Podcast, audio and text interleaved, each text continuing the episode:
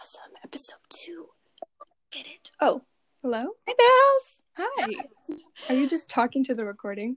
I was just talking to the recording. I was letting everyone know. I was leaving a secret message for when you start editing, letting everyone know how stoked I am for episode 2. Let's do it. Yeah. I'm excited. Oh, this is so much fun. Okay, before we start off, guys, Mel's and I are starting a little bit later in our recording than we were planning because Mel's was going to be, quote unquote, a few minutes late. And this has always been a debate in our friendship. But to her, a few minutes late means 20 minutes. Okay? Which is reasonable. Okay. That makes sense. To me, a few minutes means 5 minutes max. That's like a second. Dude. If I'm like, I'll be there in a second, then it'll be like 5 minutes. 5 minutes. Okay. What do you think? Well, it's important for the audience to know Mel's actually got here at about 5:35 was when she actually came on to the recording. So that's like nearer to 6 than it is to 5, which was our reasonable time. Anyways, the point being, before we start the podcast, if you have any opinions about this and you would like to settle this dispute between what counts as a few minutes, feel free to share. Feel free to comment. And on that note... Do you want to say it, Mel's? I said it last time. You can say it now. Okay. This is Letter by Letter. Intro music. Cute. Ooh, nice. Okay. Before we kind of delve in completely, Mel's and I just wanted to give a legit ginormous thank you to everyone who has reached out to us after our first episode. Honestly, okay, here's the thing. We expected 4 people to listen to this. Us and our moms would be the only people listening to this. But we've gotten a really big feedback. It's been a big hug. And I think also from across all boards, there's been some people who just began writing in quarantine and they were looking for people to kind of lead them and walk them through it, and they got super stoked just hearing some emails and text messages. And then some people who are just bored during quarantine, doesn't necessarily mean they're writers, but they liked listening to our banter and it just reminded them of being with their own friends themselves, and that was very sweet to hear. And my favorite compliment was what both of our dads said, which was, surprisingly, we wanted to listen to the whole thing. So thank you, fathers, for that nice comment. They were our biggest supporters and also our biggest doubters from the get-go of this podcast. So thank you to the parentals for that. Which is good. Everyone needs some, I don't know what you would call it, but everyone needs a little bit of opposition when you're starting out just to make sure you make it perfect. Exactly. Someone to keep you in check. So we're very grateful for that. And before we delve into the purpose of this episode 2, which is called... You're Not a Bad Writer Yet. Woo-hoo. Which is a great title. It is a great title. It's super encouraging, but also kind of again, that's kind of an opposition thing. You're not a bad writer yet. It's not super optimistic, but it's also not But there's still hope. Exactly. There's still hope, which is what it feels like when you're writing. You feel you don't really exactly feel this is amazing, but you also feel there are worse things in the world. Exactly. Throughout most of the time. Yeah. So if you are enjoying our podcast, I know we're only a few episodes in, but if you like where we're going, we would really love it if you could share it with some of your friends, or maybe post it on Instagram, or even follow us on Instagram at Letter by Letter Pod. Indeed. Also, by a few, Mel's, you meant 2 episodes in, not 20 episodes in. I'm just pointing out. Oh my gosh. But before we delve in completely, we do have a fun little fact toid. That's a word that's not used a lot. Really exciting. A fun little factoid, a little development in one of our projects since the last time we talked, which was 2 weeks ago. And are you ready, guys? Are you ready for your minds to be blown? It's such a big deal. I know. Okay. I came up with a title for my memoir. Woo! Thank you. It's a big moment. It's very exciting. I was going to wait to mention it until this podcast. Like, I wasn't going to tell Mel's until we sat down and recorded. And I was telling my dad this whole plan. I was like, I'm going to shock her and she's going to be so excited for me. And then we're going to get her live reaction on the podcast. But then I realized I have never kept a secret from Mel's for more than max a day. And what I mean, literally anything you can think of, I have told her. Except for, like, maybe a birthday present. Oh, but yeah. Even then, you've given, like, hints. I have given hints. And then I would have told you that your family was surprising you to go to Disneyland, but I forgot. You know, that wasn't my to tell. I literally almost told you, but then I conveniently forgot by the time we met together. So, yes, I've never kept a secret from her. And so I called her up that night, and I was like, guess what? I discovered a title. So just to inform all of you, the title of my memoir is called Flowers in Your Hair. And cute. Yeah. Thank you. I know that doesn't necessarily mean a lot right now. The titles of your book should definitely tie very closely to the themes of your novel and what you're writing about. It should give a reader a hint as to what it's about. So Flowers in Your Hair is a kind of very flowery title. It seems pretty kind of like decorative in a way, but I'm pairing it with a quote from Mumford and Sons. And the quote is, "There will come a time you'll see with no more tears, and love will not break your heart but dismiss your fears. Get over your hill and see what you find there, with grace in your heart and flowers in your hair." And which is so beautiful. It's really cute. It just kind of signified for me someone who has flowers in the hair, someone who has learned from what they've been through, and they're all singing and all dancing, and it's someone who's found happiness again. And that's what happened to me, and that's what this book is about, is finding your happiness again after something's happened. So that's my title. Yay! It's so good. Oh, and not only did you like find a title, but you actually finished outlining. Ooh! Yes, I did. It's been 3 months worth of outlining and trying not to outlining and then outlining again and I don't need to outline and then being like, you need to outline. So I did finally finish that, and now Mel's and I are both kind of, I was gonna say knee deep, we're not that far into our books, we're like ankle into our projects right now, and it's been really exciting. She started to share some of her chapters with me. Until now, she's kept them very close to her chest, but now I got to read some of them. They're looking beautiful, and hopefully I'll be able to do the same to her. My goal is to finish chapter 2 this week, so I'll keep Nice. Okay, just pause for a second. I know 30 minutes is really fast, and we're already at 7 minutes.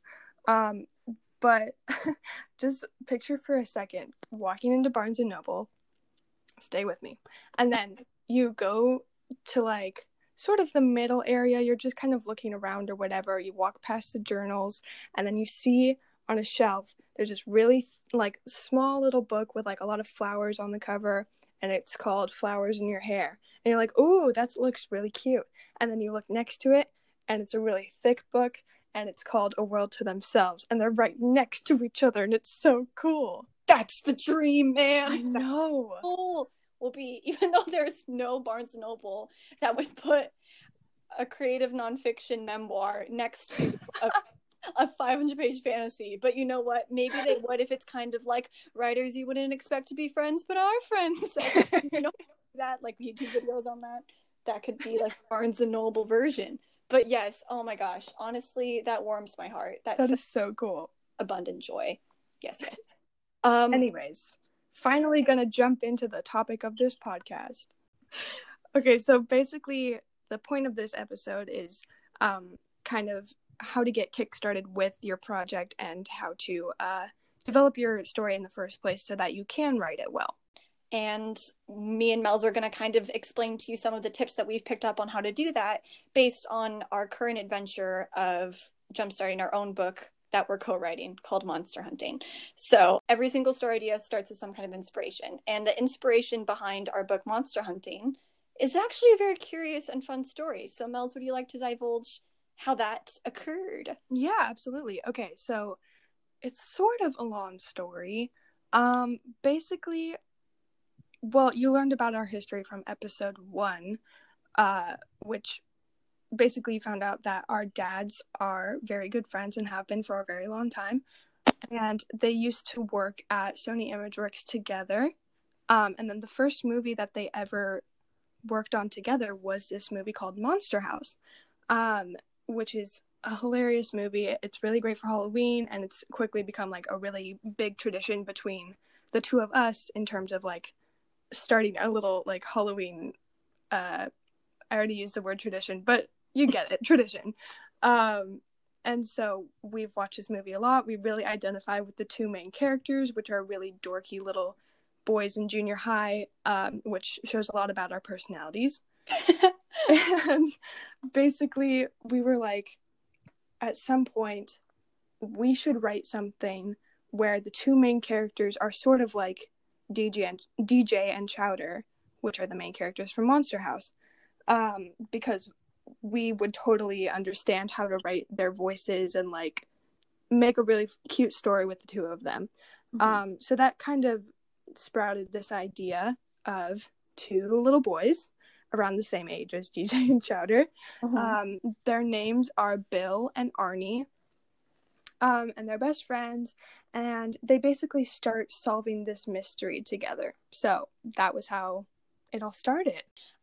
And Mel's and I kind of almost took it more as a challenge, I would say, less of an inspiration. I think the way I phrased it to her when the idea popped into our heads was, we should try to form a story around all these characters. Yes, specifically DJ and Chowder, who we then turned into Bill and Arnie, but then also there's a whole cast of really eclectic people. There's I always make her name wrong, Jenny, who is a redhead girl, who's their age. And then there's like three high schoolers or like seniors in high school, maybe possibly college. It's never completely stated. So now we have a story of middle schoolers and high schoolers. And I know what you're thinking. This is basically Stranger Things, because anything that's like slightly horror-based alternative with like a older teenage storyline is going to make you think of this. And I kind of just wanted to say that it's okay, if that makes sense. I think a lot of people are worried about writing because they're scared that they're going to write something that's already been written.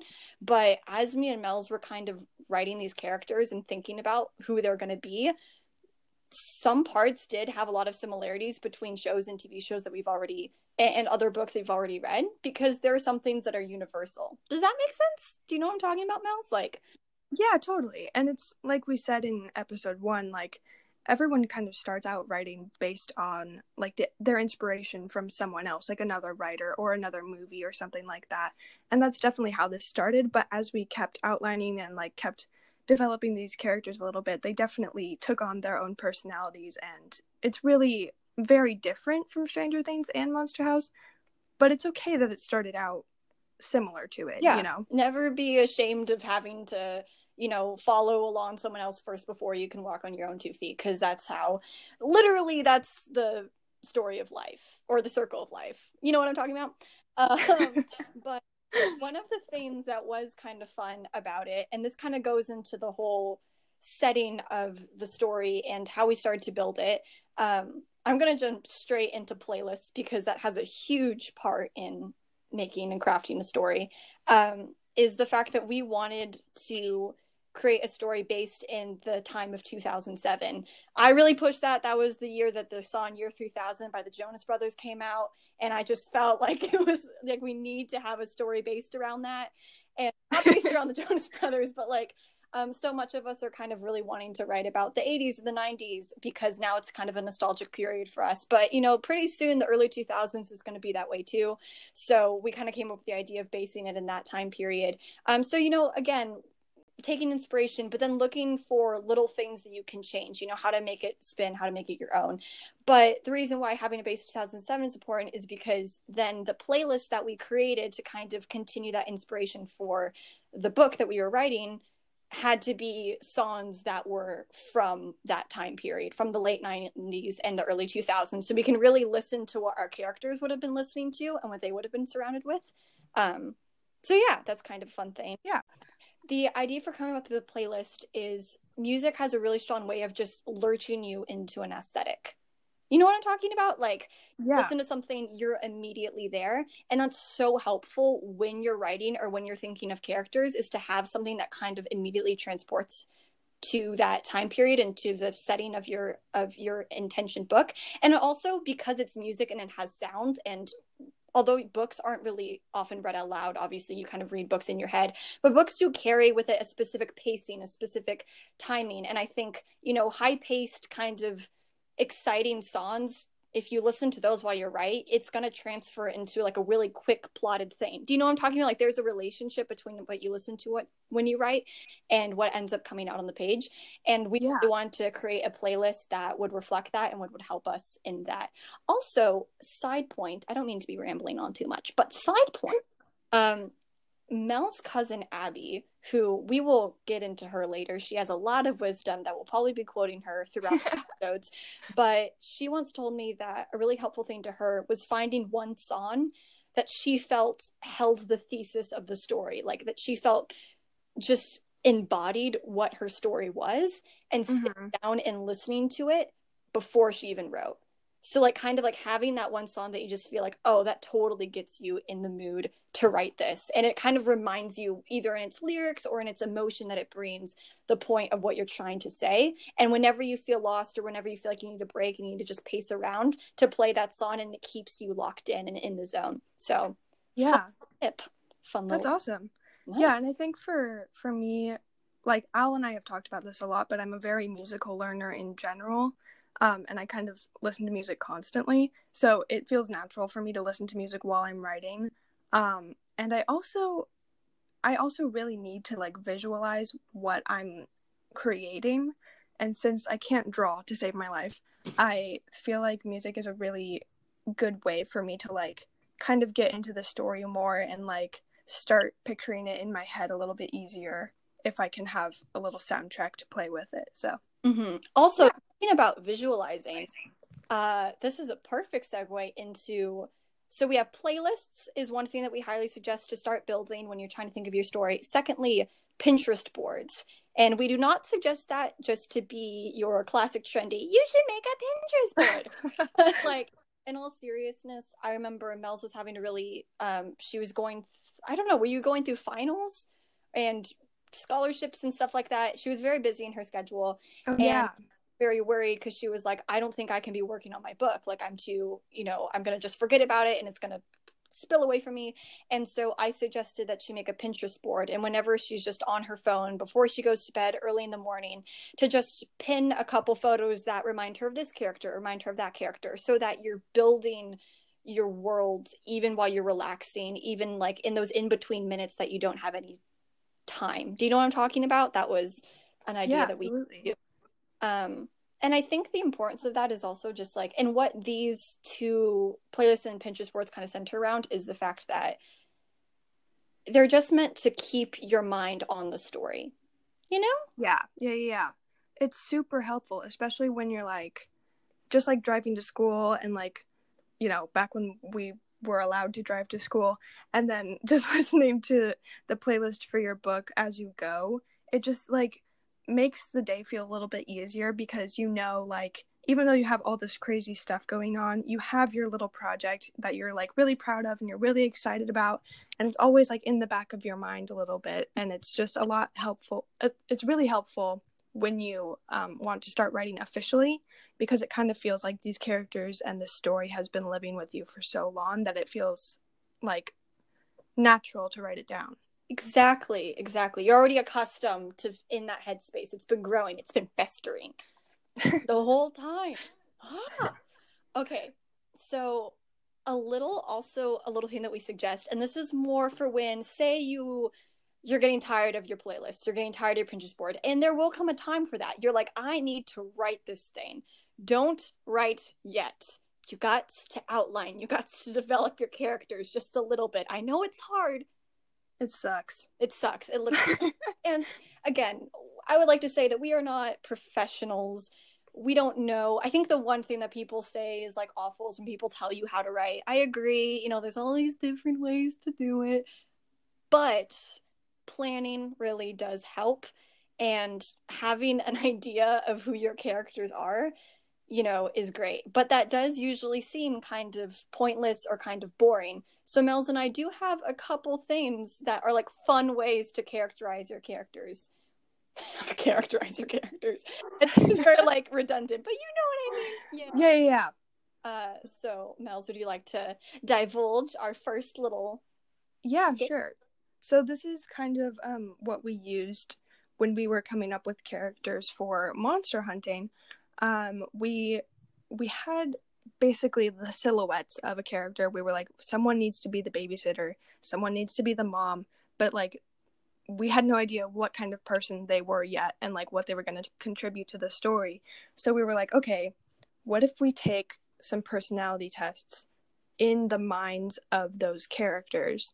And the best personality test, in our opinion, is the Enneagram. And once again, we sound like very hipster, trendy teenagers trying to be like, oh my gosh, what's your Enneagram?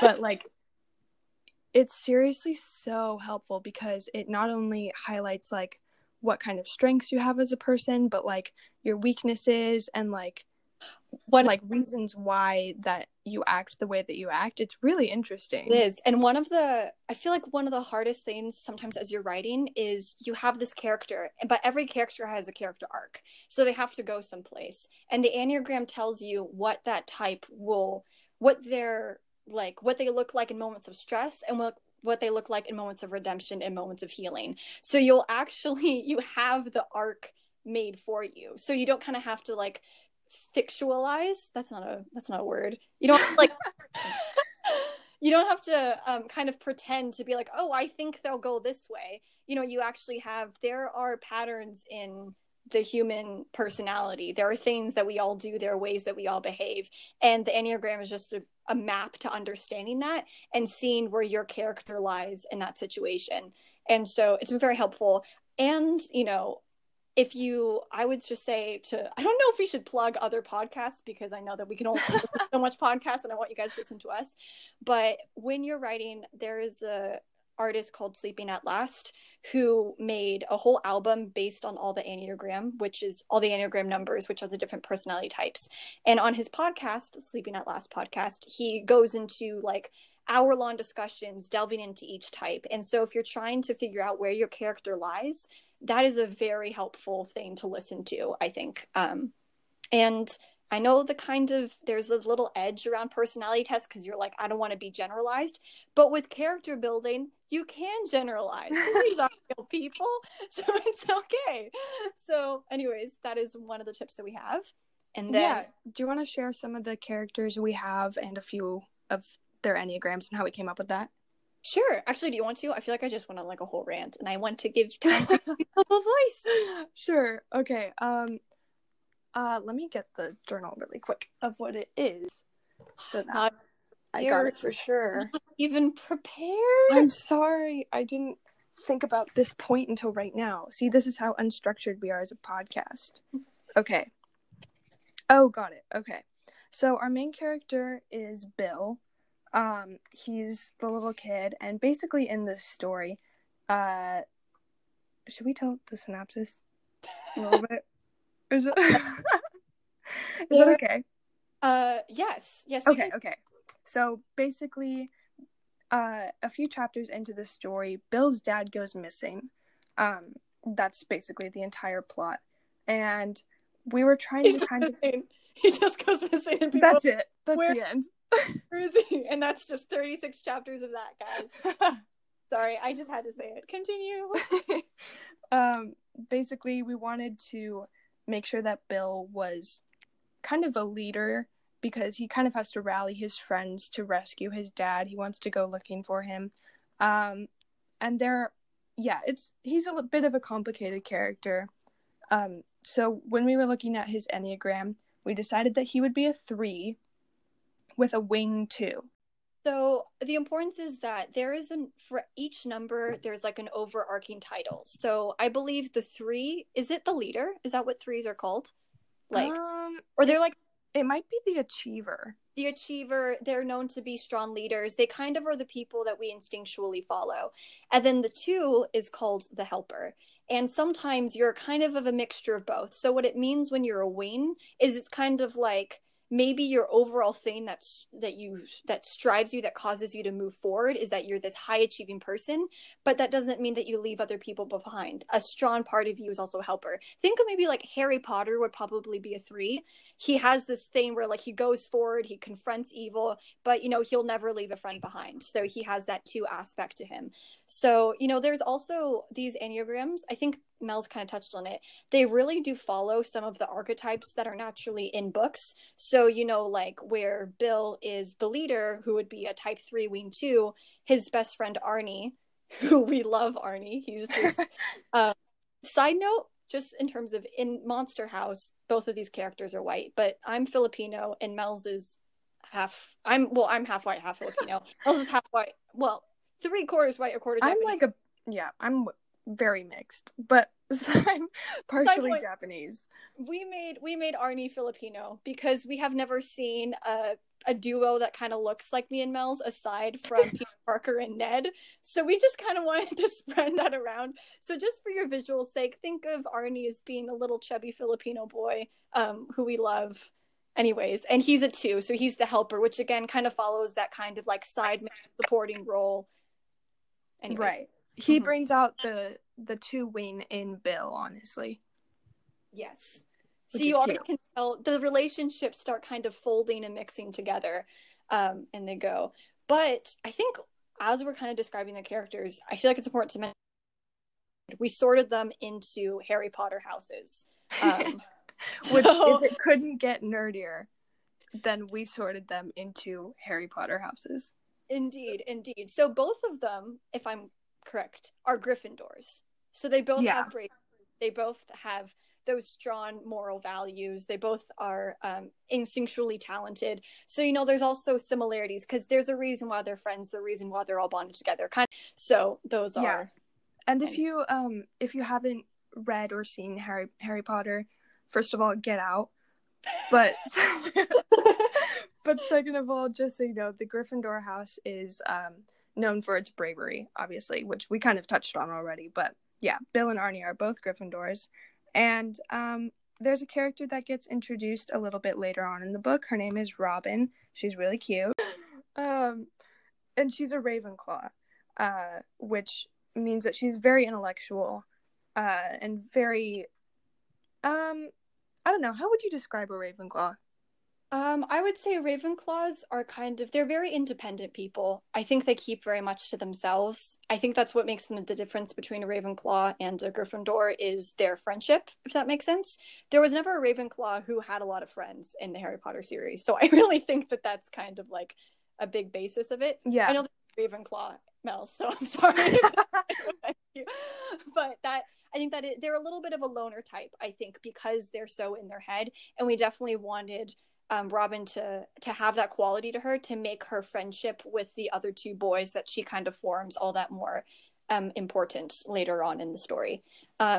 Also, as we're getting into Robin and all these things, I also thought something special is that we're co-writing this and certain characters. Okay. How do I phrase this?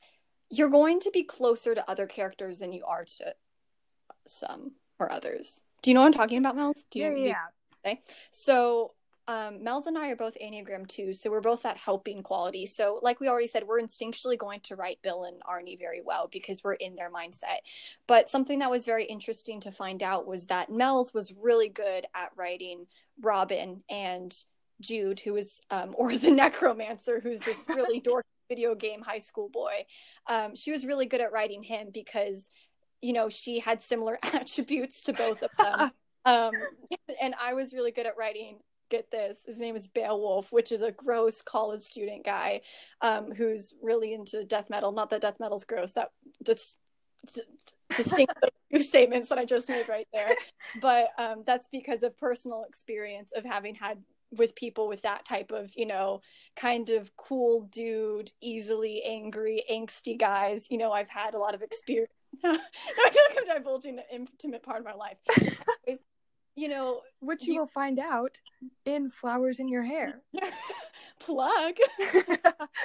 But you naturally write some characters better. And so if you are co-writing someone if you are co-writing something with someone, it's good to figure out what are your strengths and what are your weaknesses, and maybe divvy up scenes or divvy up chapters depending on who's more talented at writing who. But if you're writing alone, you know, I would honestly say go for the harder characters first. Yeah. Do you know what I'm talking about? Push yourself.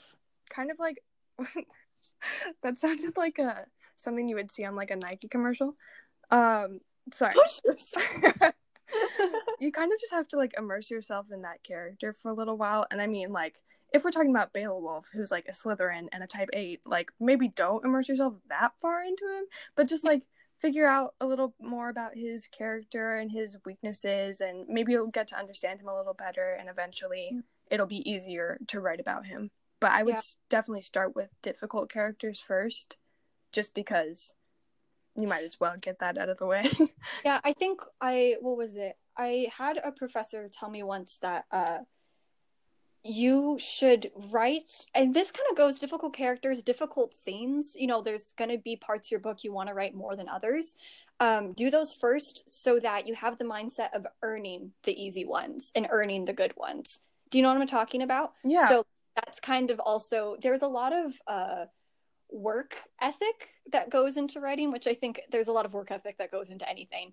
But, you know, since it's so individual, sometimes it's hard to build those types of pressures and deadlines and stuff for yourself. And it sometimes shows in your writing. You know, you can get kind of lazy and you can take certain stuff for granted. And so it's good to set up those mindsets of, I'm going to work really hard and make this difficult thing turn out to sound really well so that I can feel at ease and I can take my break during this chapter. Do you know what I mean? Like, you got to stimulate your own kind of like firepower. Yeah. That's really cool. Thank you. So we've covered playlists, Pinterest boards, Enneagrams, and Hogwarts houses. Also, a really important detail about characters, which is really difficult for me, is names. But like, honestly, you can't have a character without a really strong name for them. So what I use most of the time is a lot of baby name websites. I was trying to think of the name that I normally use for like a book I wrote a while ago. I was like constantly on this website and I don't remember what it's called. But baby name websites in general are super helpful because you can kind of look at any genre of name while you're there. Like, you can look for like classic names or older names, or you can go for like the newer names that are sometimes super weird, but like sometimes really helpful. No, yeah, I think also, you know, the categories that they have, you know, I would definitely stray away from ones that are like fantasy names and stuff like that, because then you'll get what I got in my first book that I ever wrote, which was called Miracle, where there was a guy named Miracle, Blaze, Flint, and Clover, which already that's just a turnoff for everyone to read that book. So I definitely think that, you know, baby names, you know, it's proof that someone out there is named that name. So, you know, it's interesting. And you can go by like, maybe depending on how old they are, what were the popular names during their birth year? Are they someone who wouldn't have a popular name? Maybe they're not named Emily. Maybe they're named, I'm trying to think of a crazy name, Aaliyah. You know, do you know what I'm talking about? Like, it says a lot about the character depending on what they're named. And so even though it seems kind of cheesy to go on baby names, you know, I'm pretty sure every writer does it. And yeah, it's just it makes it a lot more realistic too. Mm-hmm. Also, okay, if we're talking about names, everyone's already heard us name drop the necromancer and Beowulf. So I feel like we kind of have to go in a short story time about why we chose those names and link it back to, we're not crazy, okay? We realize we're not saying that Beowulf is a relatable name, okay? there's reason behind it. So, Miles, do you want to delve into what was our starting point for those titles? Yeah, so in the movie Monster House, there are characters that kind of mirror Beowulf and the Necromancer, and this other character named Dahlia. And Dahlia's name in the movie is Z, which is already like, okay, she went there. Beowulf's name in the movie is Bones, and the Necromancer's name in the movie is Skull. So we kind of wanted to go off of that and do something that was a little more like, I don't know, make it sound like it was obviously made up by them, which is like a little bit pretentious. So Dahlia and Beowulf are not their real names, they just want to sound angsty and cool. The necromancer, on the other hand, he works at an arcade game, at an arcade, is that an arcade shop, or is it just called the arcade? I think it's just called the arcade. Okay, he works at an arcade. We should probably figure this out before we write the book. Anyway, he works at an arcade that Bill and Arnie go to all the time, and they're kind of really good friends, even though the necromancer is, like, a lot older than them, and they think he's super cool because he works at an arcade, and so they call him the necromancer, even though his real name is Jude. That sounds like so anticlimactic. Even though his real name is Jude. I think it's really important in your writing when you're making decisions about character names or title or outline or setting, really anything when you're beginning to think about it, is making sure that the decisions you make mean something to you. So kind of what I mean by that is we're scared of not being original, but the easiest way to be original is to just think, well, what do I want? If I choose to call them this name, justify it. Like, what does that mean to you? Why do you want to choose that? And I think I was listening to the podcast by Sleeping At Last, and he's such a brilliant musician because he leaves what he calls fingerprints in every song that he does, which that is either his daughter laughing or it's his wife making the bed or something like that. And he weaves it into his songs to kind of add his personal touch. And I think that, you know, as me and Mel said, Monster House is such a big part of our childhood. And we wanted to pay, like, homage. I love saying that word, homage. To those facts and those details. And that's why we decided to base certain things or base certain plot points off of the movie. And I think that that's just an important thing to keep in mind. You know, make your work grimy with fingertips. So it can't be recognized. Fingerprints. What? I said fingertips. That's so gross. Oh, grimy with fingerprints. Just so you guys know, we wanted to get to this at some point, but I think we're going to save it for next episode. But we do recognize that not everyone starts off with long form. Particularly, I, as a poetry writer, did not start off with novels and all that stuff. I started off with getting into poetry.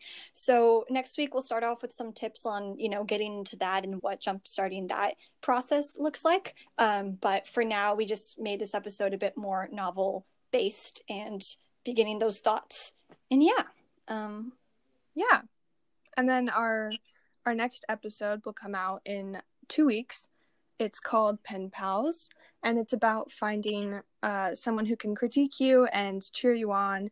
And yeah, it should be fun. Well, discovering who you look for in a writing buddy, because I think there are specific qualities that you should. Oh yeah. Absolutely vibe with. So yes, that is our second episode. I think it was a little bit more rabbit hole-ish than our first. Oh yeah, that makes sense. A little bit more the place, but I kind of like it. We'll clean it up with editing. We'll make it nice, real nice paper wrapped bow tie around for you. But we hope you guys got something out of this. We hope that you're excited to continue listening. And again, share if you want to share. And yeah.